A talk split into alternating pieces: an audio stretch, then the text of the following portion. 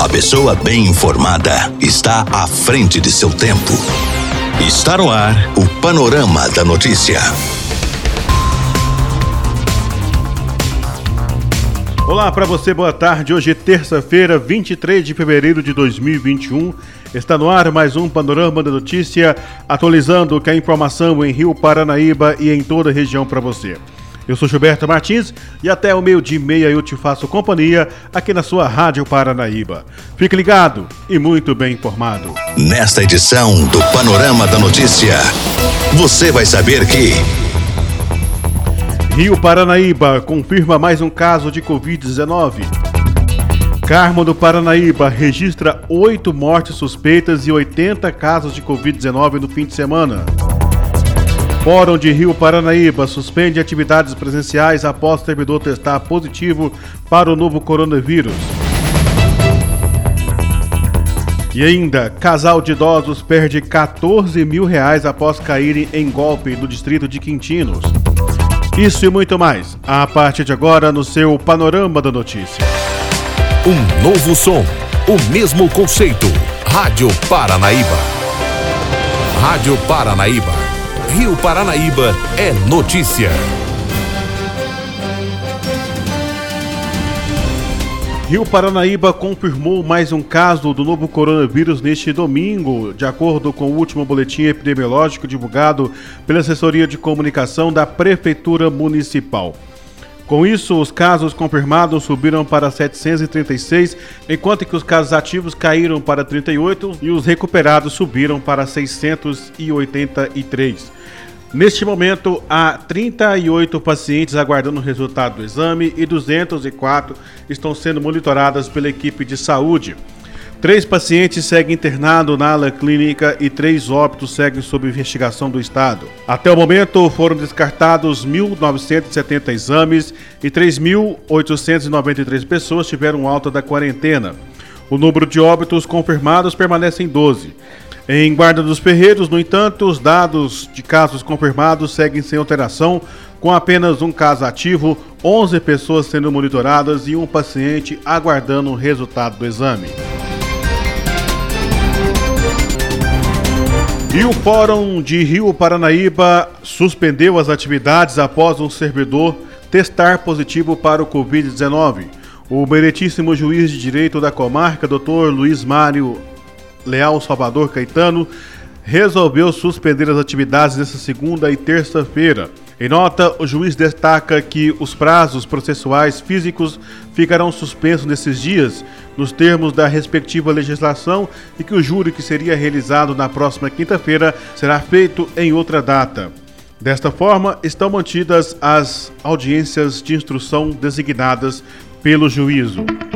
Música, informação, informação. A credibilidade está no ar. Rádio Paranaíba. Rádio Paranaíba. Rádio Paranaíba. Destaques da região do Alto Paranaíba.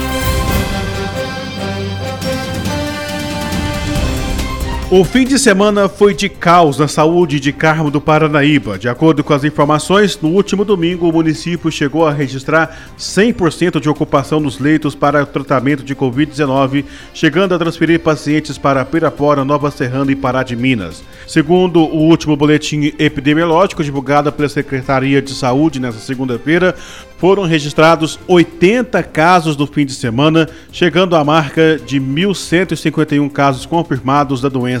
Mais de 260 pessoas que testaram positivo estão isoladas e destas, 11 estão internadas em CTI e 21 em clínica médica. O município também registrou oito mortes suspeitas pela doença e aguarda a confirmação das mesmas. Se confirmadas, o número de óbitos poderá subir para 29. Até o momento, 828 pacientes se recuperaram e 3.641 foram notificados pela Secretaria de Saúde de Carmo do Paranaíba. A maior incidência de casos está entre jovens de 20 e 29 anos, representando 234 casos, seguido por pessoas de 30 a 39, com 221 casos. A maioria dos casos está sendo registrado por mulheres, que representam 51% das infecções, enquanto que os homens totalizam 564 casos, representando 49% das infecções. Nesta segunda-feira, o prefeito de Carmo do Paranaíba, César Caetano, do PL, disse em vídeo publicado nas redes sociais do município que decretará medidas mais rigorosas contra a pandemia no município. Um casal de idosos perdeu cerca de R$ 14.400 após ser vítima de furto nesta segunda-feira no distrito de Quintinos, em Carmo do Paranaíba. A polícia militar foi acionada após o fato e as vítimas relataram que havia chegado em sua residência um casal de estatura mediana, aparentando 40 anos, passando-se por vendedores de filtro de água e posteriormente de campainhas. Em relato, o morador de 82 anos disse aos policiais que os autores insistiram até que eles comprassem a mercadoria por 50 reais, o que foi pago de imediato. O equipamento seria instalado posteriormente, segundo as informações. Enquanto a venda da campainha era feita, o morador era distraído pelo suposto vendedor, sendo que a sua comparsa pediu para que a dona da casa fizesse um café para ela. Assim, no momento em que a vítima de 85 anos preparava o café, a comparsa revirava a casa do casal, subtraindo uma quantia de dois mil reais em espécie que estava dentro de um guarda-roupa. Em outro cômodo, a mulher ainda furtou uma quantia de 12.400 reais que estava guardado em um bolso de uma blusa em cima de uma cama. Ainda segundo as informações, as vítimas só perceberam a ação dos criminosos após ele evadirem do local. Eles disseram que não conhecem os autores e que saíram do local a pé, não visualizando em que veículo eles poderiam estar. Rastreamentos foram feitos, mas até o fechamento dessa matéria, os autores ainda não foram localizados. Notícias com a credibilidade do jornalismo Paranaíba. 99,5 FM. Rádio Paranaíba. Minas Gerais é destaque na Rádio Paranaíba.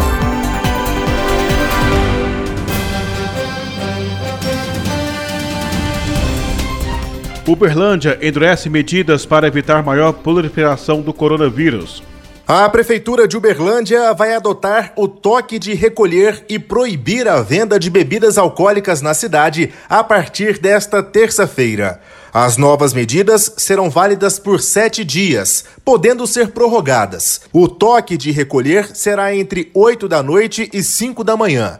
A venda de bebida alcoólica fica proibida durante todo o prazo anunciado pela Prefeitura. Ainda segundo a Prefeitura, o município vai abrir um hospital de campanha no Hospital Municipal para atender pacientes com outras doenças não Covid que estão sendo atendidos atualmente nas unidades de atendimento integrado Estado, as UAIs. E nesta segunda-feira, Uberlândia teve mais 301 casos de coronavírus contabilizados, chegando a quase 66 mil contaminados.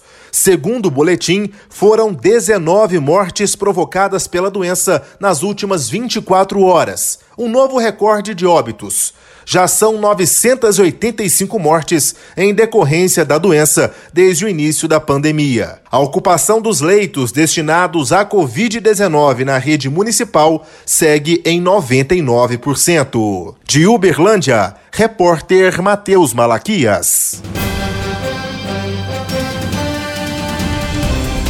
Confira os batizores da política com Edilene Lopes.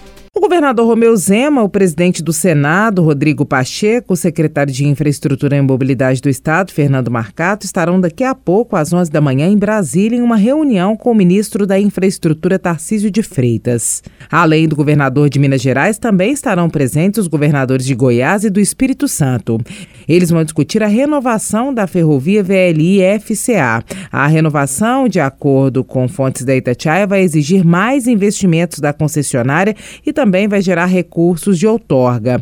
O objetivo do governo de Minas é solicitar investimentos e recursos para serem destinados para projetos do Plano Estratégico Ferroviário, que é desenvolvido pela Secretaria de Infraestrutura de Minas Gerais com a Fundação Dom Cabral, em parceria com a Comissão Pró Ferrovia da Assembleia Legislativa de Minas Gerais. O objetivo do governo do estado é sair de Brasília com recursos para este projeto aqui em Minas Gerais.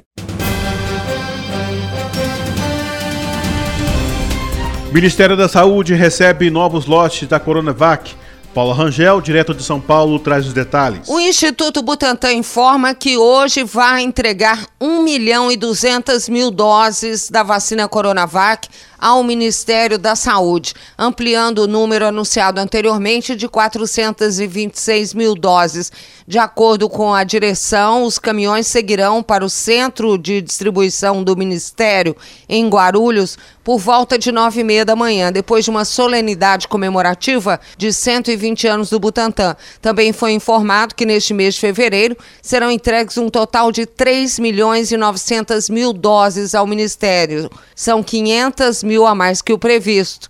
E no início de março, mais 8.200 litros do insumo farmacêutico ativo chegarão em um voo fretado da China. Serão suficientes para mais 15 milhões de doses da vacina. Conselho de Administração da Petrobras se reúne para aprovar nome de presidente. A reunião do Conselho de Administração da Petrobras, que está prevista para começar às 8h30 da manhã, irá discutir diversos assuntos, incluindo o balanço financeiro de 2020 e a eventual troca no comando da estatal. O presidente Jair Bolsonaro fez duras críticas ao trabalho do atual presidente da Petrobras, Roberto Castelo Branco, reclamando inclusive do esquema de trabalho em home office durante a pandemia. Bolsonaro disse que Castelo Branco deveria trabalhar presencialmente na tomada de decisões importantes e cobrou transparência na política de preços da estatal, que apenas este ano reajustou quatro vezes o valor da gasolina e três vezes o preço do óleo diesel. Os reajustes nas refinarias da Petrobras ocorrem de acordo com a taxa de câmbio e a variação do preço internacional do petróleo negociado em dólar. Em conversa com apoiadores ontem, em frente ao Palácio da Alvorada, Bolsonaro afirmou que o único viés da Petrobras é o de atender aos interesses de alguns grupos no país.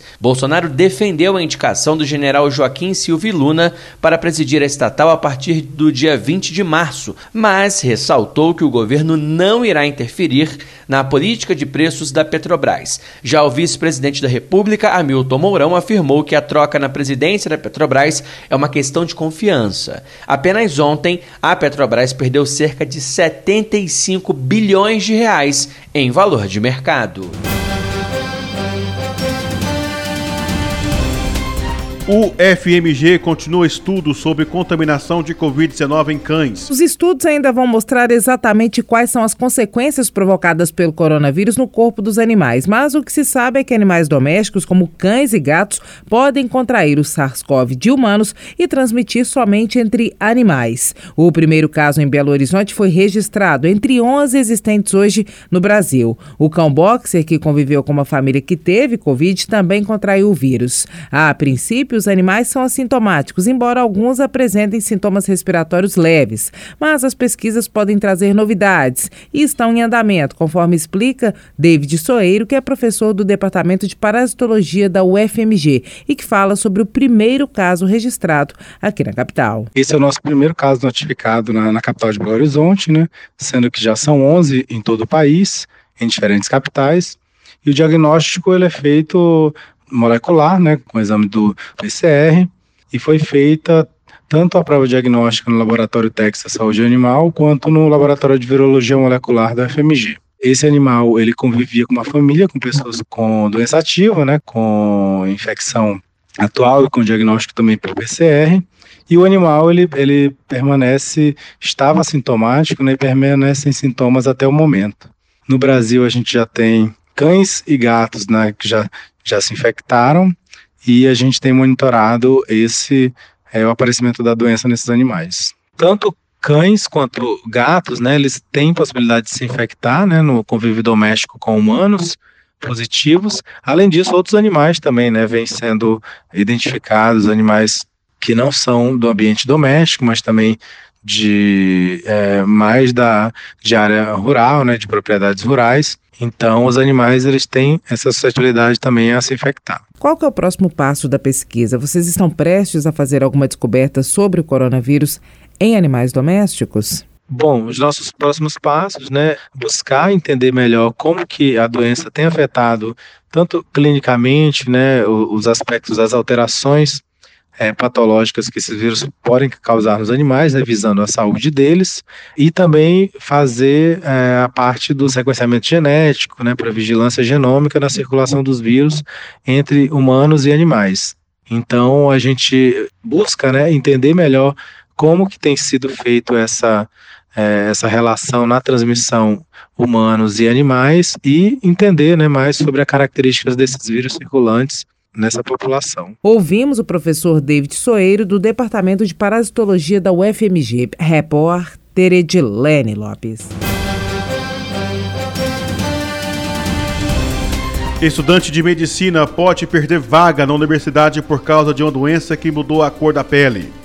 Estudante mineiro do oitavo período de medicina da Universidade Federal do Sul da Bahia é acusado de fraudar o sistema de cotas. Gildásio dos Santos, de 33 anos, enfrenta um processo administrativo no Conselho de Ética e agora luta para provar que tem essa patologia que se caracteriza pela coloração na pele. Caçula de 11 irmãos e filho de agricultores da cidade de Capelinha, no Vale do Jequitinhonha, Gildásio conta todo o sofrimento da sua infância por causa da patologia. Segundo ele, perguntava sempre a Deus por que era tão diferente das outras crianças. As mães dos meus coleguinhas, elas tinham medo que os filhos brincassem comigo e pegassem a doença. Os meus coleguinhas, às vezes, alguns, né, eu bebia água no copo, eles não bebiam porque eles tinham medo de pegar. Muita gente se mostrava assim com certo nojo, não, todo estranho, será que pega? As pessoas tinham medo de se sentar no mesmo lugar que eu sentava a vida inteira de, de um sofrimento assim, de bullying. Então, na escola eu tinha que brigar muito para manter a minha identidade, o meu nome, porque eu não mais era visto por Gildásio, mas eu era o Vaquinha, eu era o Dálmata, eu era aquele manchadinho, Segundo Gildásio, ele já teve que abandonar o emprego devido ao trabalho não protegê-lo do sol e relata a sua vida acadêmica até chegar à faculdade de medicina. Em 2015, eu ingressei na Universidade Federal do Sul da Bahia. Depois de três anos, né, entrei por cota. A minha cota, eu me declaro pardo, estudante de escola pública e renda inferior a um salário e meio. Cursei três anos nesse curso, me graduei e aí a gente migra para um segundo ciclo. E aí tem um processo seletivo. Nesse processo seletivo, novamente, a gente precisa se declarar. Surgiram algumas acusações que eu teria fraudado o sistema de cotas, porque agora, recentemente, eu estou na condição de vitiligo universal. É o vitiligo que despigmenta 100% da nossa pele. Eu tenho todo o meu corpo despigmentado, eu não tenho corpo. Eu fui a vida toda excluída por minha condição patológica, por ser manchado, por ser estranho. E agora, novamente, querem me excluir por não ter cor. O temor do estudante de medicina é que as pessoas que vão julgá-lo não entendam sobre essa patologia. O grande risco é que esse tipo de pessoa desinformada estar na banca para me julgar.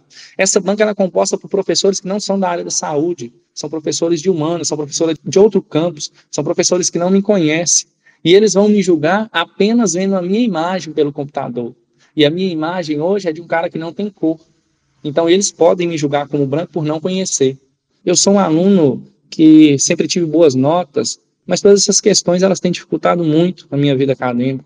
O vitiligo não pode tirar de mim as minhas raízes, a minha herança, a minha raça. Nós ouvimos o estudante mineiro Gildásio dos Santos e, em nota, a Universidade Federal do Sul da Bahia disse que não pode se manifestar a respeito do processo administrativo e que a investigação segue em sigilo. Repórter Mônica Miranda. Mega operação para combater crimes em rodovia de Minas. A reportagem é de João Felipe Loli prostituição infantil, roubo de cargas e veículos, assalto a ônibus, tráfico de drogas. Todos esses crimes estão no escopo de ações da Operação Caminhos de Minas, formada pela Polícia Rodoviária Federal, Polícia Militar Rodoviária e Secretaria de Estado de Justiça e Segurança Pública. Comandante do Policiamento Rodoviário da Polícia Militar, o Coronel Valmir Fagundes, dá mais detalhes.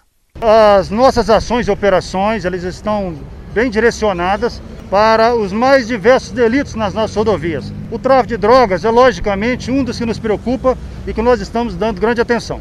Consequentemente, ano passado houve né, um maior volume de ocorrência de tráfico de drogas e de apreensões de drogas também. O superintendente executivo da Polícia Rodoviária Federal em Minas Gerais, Bruno Haslan destaca a importância do combate aos crimes praticados nas rodovias mineiras. Ao longo dos últimos dois anos, nós vimos uma redução muito acentuada nos índices de criminalidade nas rodovias. A integração entre as instituições ela visa justamente a gente manter essa capacidade de continuar essa redução no índice de criminalidade, mas não só na criminalidade, né? Para a gente poder também passar uma percepção de segurança maior e melhor para a população. E isso também vai ter consequências positivas aí na própria segurança viária, no número de acidentes. Lançada nessa segunda-feira, a operação não tem data para acabar. Repórter João Felipe Lolli.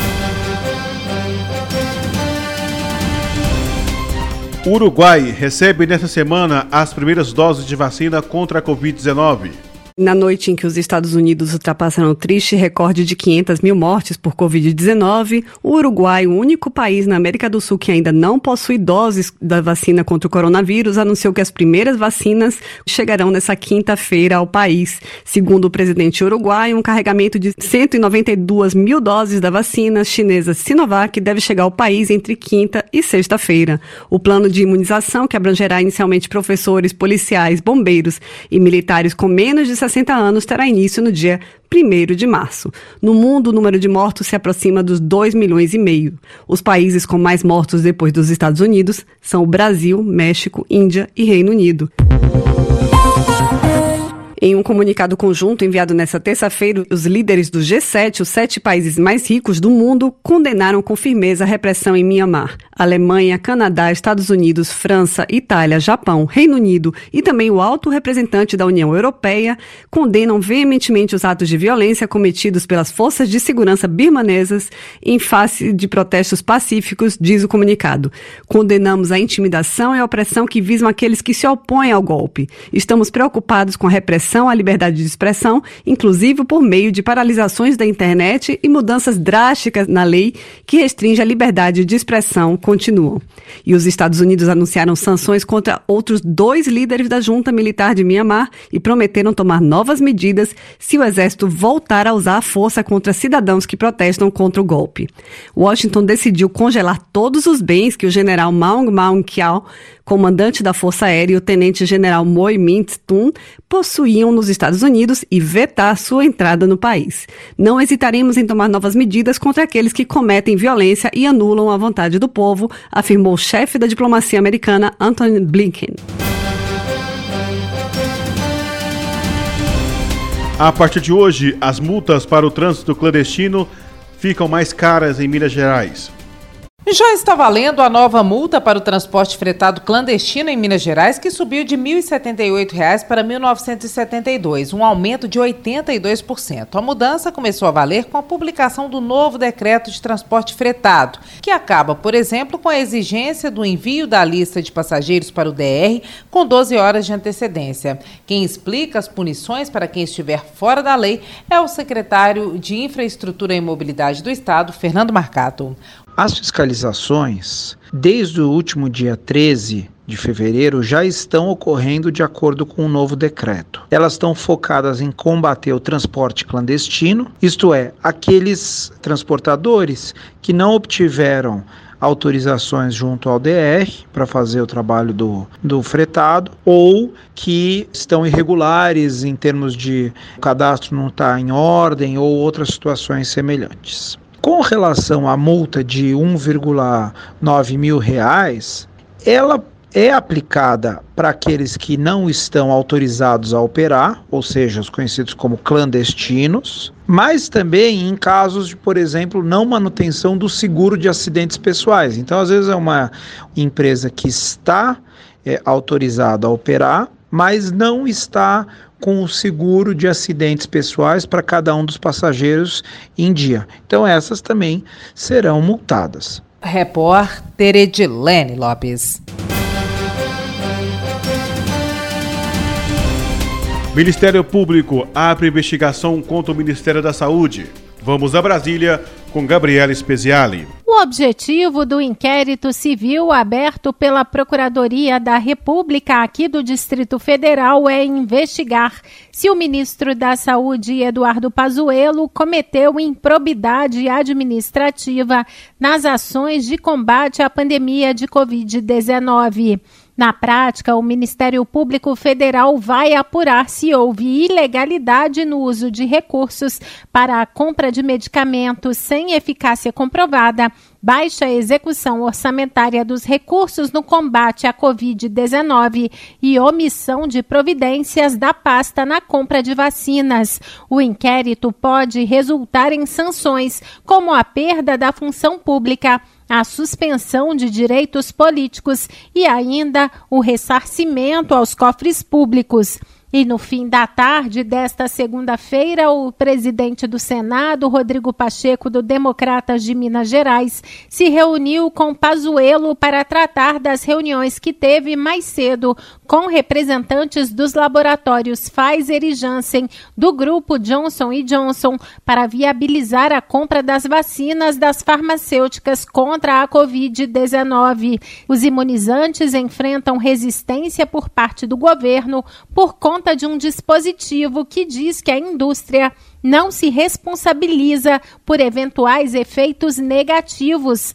Pacheco propôs mudanças na legislação para viabilizar a compra das vacinas. Estivemos com o ministro Pazuello e com a sua equipe para poder tratar desse tema, ou seja, qual a solução que nós temos e identificamos um caminho que é um caminho inteligente, que eu considero seguro, que é de uma alternativa legislativa, um projeto que será concebido, eu acredito ainda hoje, no âmbito do Senado Federal, para que encontremos um caminho que autorize a União mas também estados e municípios a assumirem os riscos das compras das vacinas, possam constituir garantias e também uma ideia que surgiu agora nessa conversa, que é a possibilidade de termos a participação da iniciativa privada. Há inúmeros segmentos da iniciativa privada dispostos a auxiliar na aquisição dessas vacinas e contribuir para o país. E Rodrigo Pacheco confirmou hoje que a PEC emergencial será votada na quinta-feira pelo Senado. O relator, o senador Márcio Bitar, divulgou o seu parecer que prevê o fim de um piso mínimo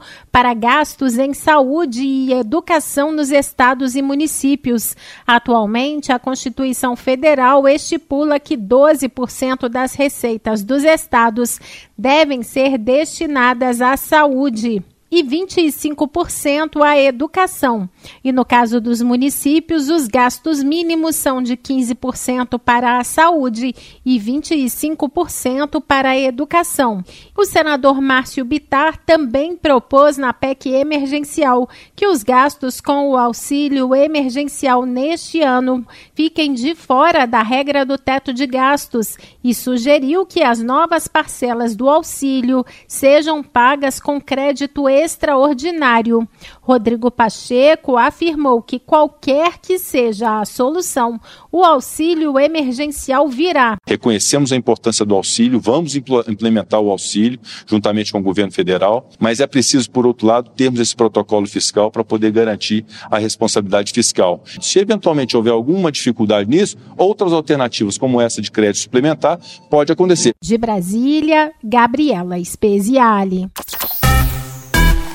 Esta é a Rádio Paranaíba FM 99,5. Rio Paranaíba. Telefone WhatsApp 34 3855 9195. Paranaíba FM. A sua a voz. sua voz.